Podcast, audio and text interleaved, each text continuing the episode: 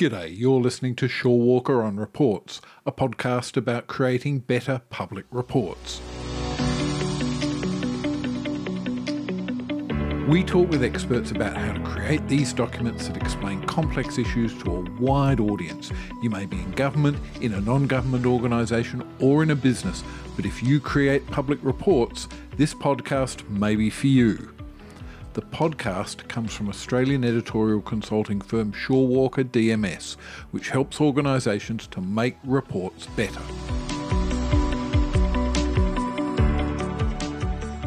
This episode of Shaw Walker on Reports focuses on someone who's had a real influence on how economic reports to government get written in Australia former Productivity Commission Chair Gary Banks.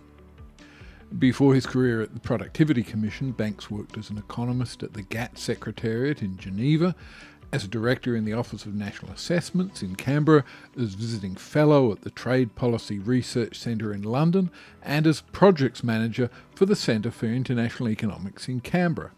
He joined the Productivity Commission's predecessor, the Industry Commission, in 1990, and in 1998 became its founding chair. Gary Banks ran the commission until 2012, and he established a reputation for being willing to push governments, particularly the Labor governments of Kevin Rudd and Julia Gillard. The Labor treasurer who took the brunt of his advice was Wayne Swan, whose top advisor Jim Chalmers is now himself treasurer. We began our discussion with Gary recounting the role that reports have played in his career. So I've had a career that that started with the Tariff Board, which did reports on tariffs, and ended up as chairman of the Productivity Commission that did reports on almost everything. You know, so so my involvement in reports followed the evolution of that institution, but also I've worked for research agencies internationally, and and I've worked in consultancy. Um, I've worked as a consultant myself, individual consultant, and it's always about reports of one kind or another. So it's sort of a natural thing for an economist to end up doing is writing a report. Um, uh, and the sort of reports that I've written typically have had recommendations at the end of them or findings that would inform policy. These days, Banks describes himself as simply an economist and commentator, but he remains an influential voice in the Australian economic debate.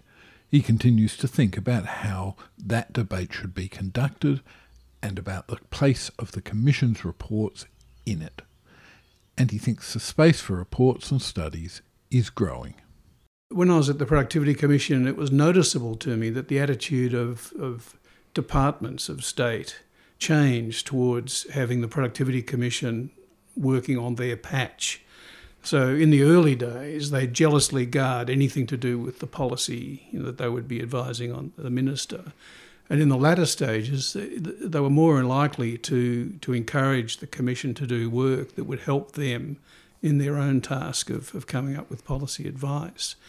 And I think that was partly to do with, I suppose, greater trust in the institution that it, that it could do a good job for whatever reason that, that came about but also partly I think their capacity to do the research, particularly more technical research, was diminished. And so I think with, with the rise of the generalist, there's been a, a bit of a, a, cost in terms of having specialists who can write the technical kind of analytical work um, that that departments increasingly need. So I think I think that's a, an important reason why you know, we're seeing more reports being commissioned um, than we might have in the early days. But also, I mean, there are more there are more uh, places to go if you're seeking to have such studies done externally to your organisation, whether it's a department or a private sector organisation. That's become a part of the of the environment that was not all that strong in the early days um, when there weren't many think tanks or consultancies or and the accountants uh, the big accounting firms just did accounting you know they didn't do do the sort of consulting work. So yeah I, I think I, I, so I do think there's a bigger place um, both on the demand side and the supply side for for studies and reports that can be used to influence uh, uh, events and, and thinking uh, uh, and so on. I asked Banks whether he thinks reports are becoming more important to the public policy process. I think they are, and I think it it it um, it reflects the fact that there's probably less trust, less acceptance uh, uh, of governments than there used to be. Um, I mean, when they do surveys of trust in different um, institutions, you know, politicians don't rate highly generally.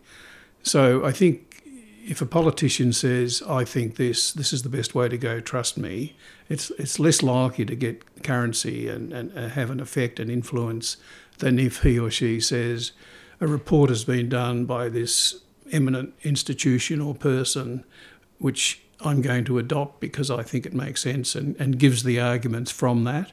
So I think people, uh, even though experts themselves have come under fire a little bit, I think if a study has been well done, um, particularly if it's a study that's involved public engagement and so on and had a draft report, then a government is better able to, I think, prosecute a reform agenda or a policy agenda than if they don't have something like that to use.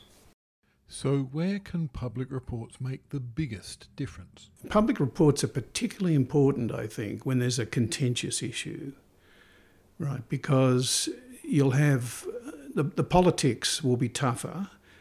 Getting a preferred policy option through, by definition, will be harder. So the more that the public has been brought along with the process of, of reaching a policy conclusion and recommendation, the better. And so I think um, I think you know that's that's a very important reason for having a public report, uh, in a sense, to bring people along and get get a bit more of a meeting of minds than might otherwise mm. have occurred.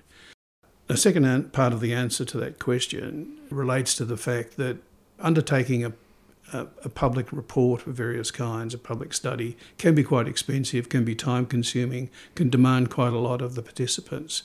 And so you don't want to do it for things that aren't significant. You, you want to do it for things that are ideally not only contentious, but quite complex and, and where that kind of engagement and process will have a big payoff uh, or put it the other way, if you got if you got the wrong answer, you'd find that um, the costs were quite high.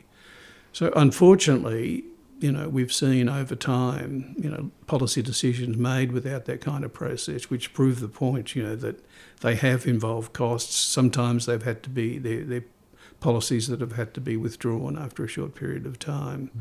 I mean, you think about, for example, the the export ban on live cattle to Indonesia right, which happened after a Four Corners program.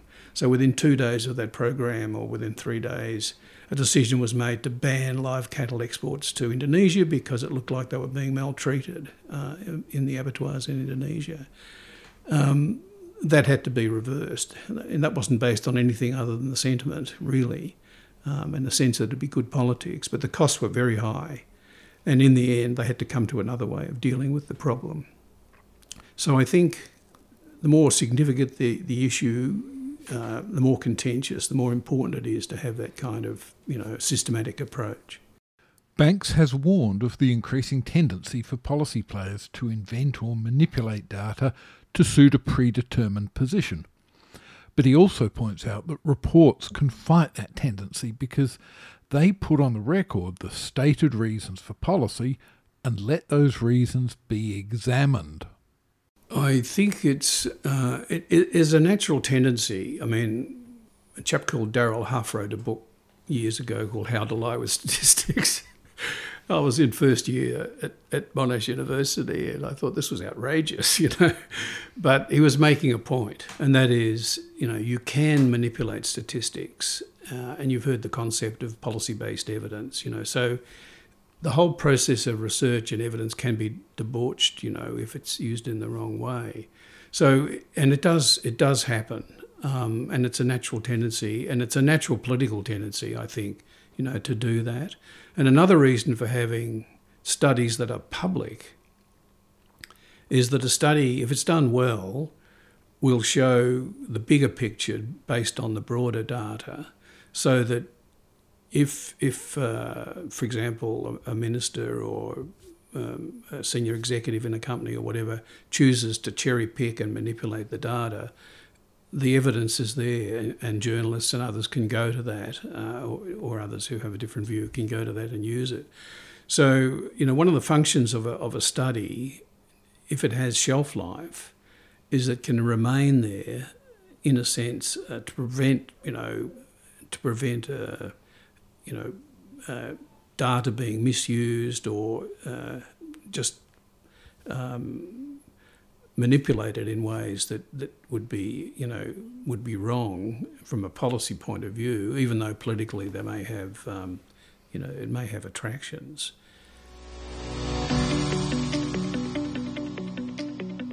By now, you may think that Gary Banks has been pretty motivated to seek good public policy outcomes. So, where does that motivation come from?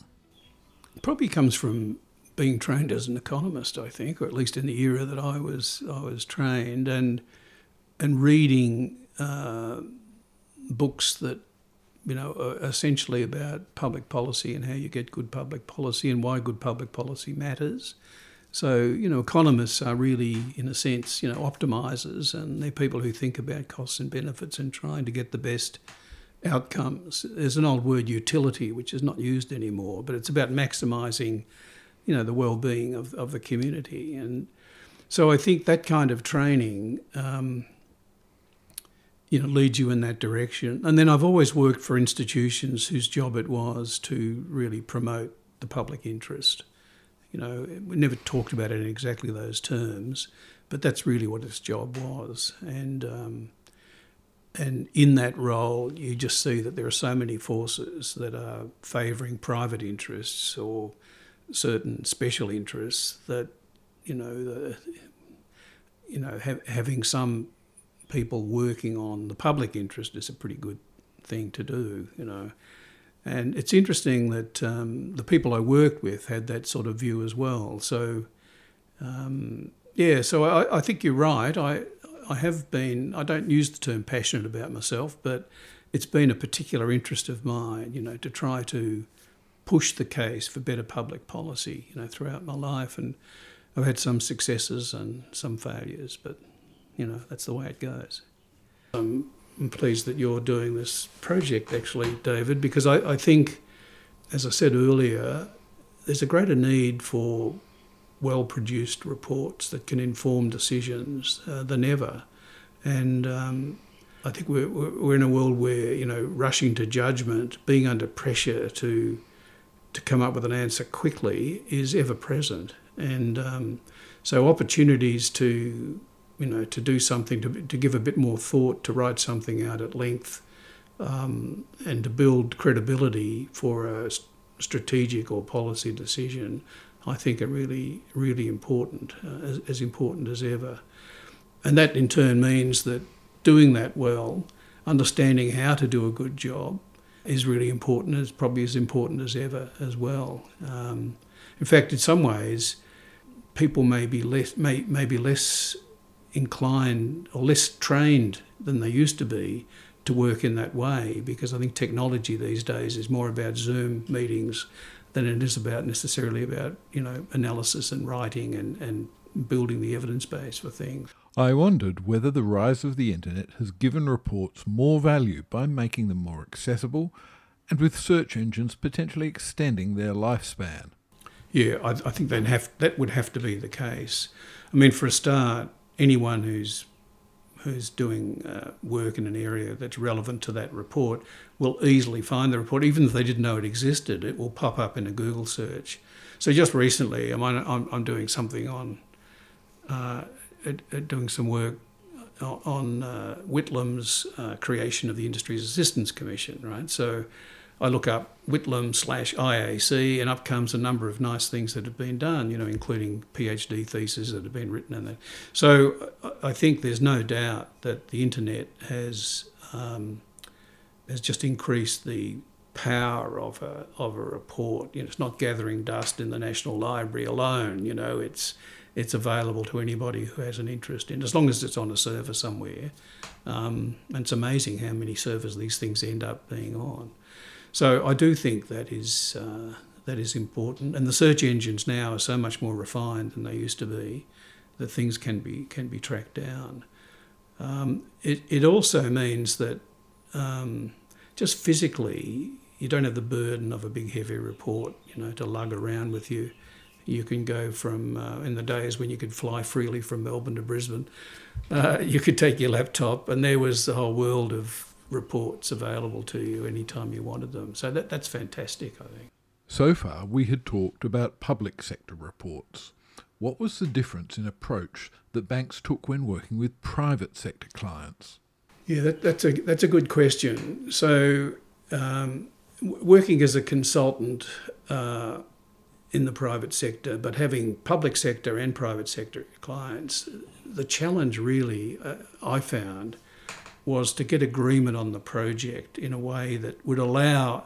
It gets back to my earlier point. You know, would allow us to do what we thought was a good job, a thorough job, um, and not be unduly constrained in doing that. And sometimes it was a matter of convincing the the um, the client that you know this was worth doing and it would be in the client's longer term interest to have a proper job rather than the one that was seen as being too self-serving to the client.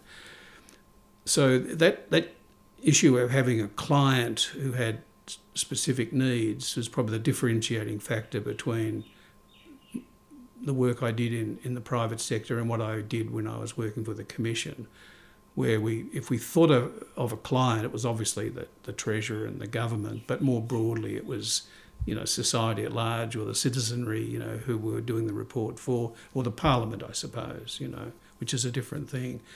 Um, and provided you got the report um, specifications um, to your liking early on, that was okay.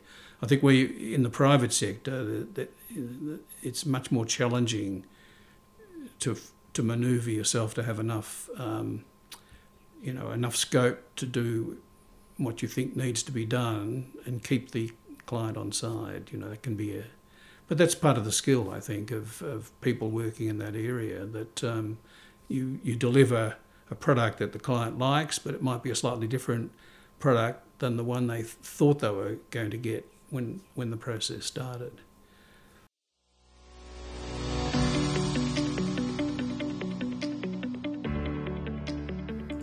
So, those are Gary Banks' thoughts on the role of reports. In the second part of our Gary Banks interview, we'll explore the task of actually producing reports. In the meantime, can I make this request? You've found this podcast interesting enough to make it all the way to this sign off, so please consider subscribing and giving us a rating in Apple Podcasts or your other podcast software. That will help the podcast get better known. And if you need to create better reports, you can hire us to help you get it done right. I'm David Walker and I run Australian editorial consulting firm Shaw Walker DMS. Shaw Walker DMS produced this podcast and we help organisations to make reports better. You can find more ideas like these at our website, shawwalker.net, and to talk to us confidentially without obligation, you can contact us through the contact form at shawwalker.net. Take care.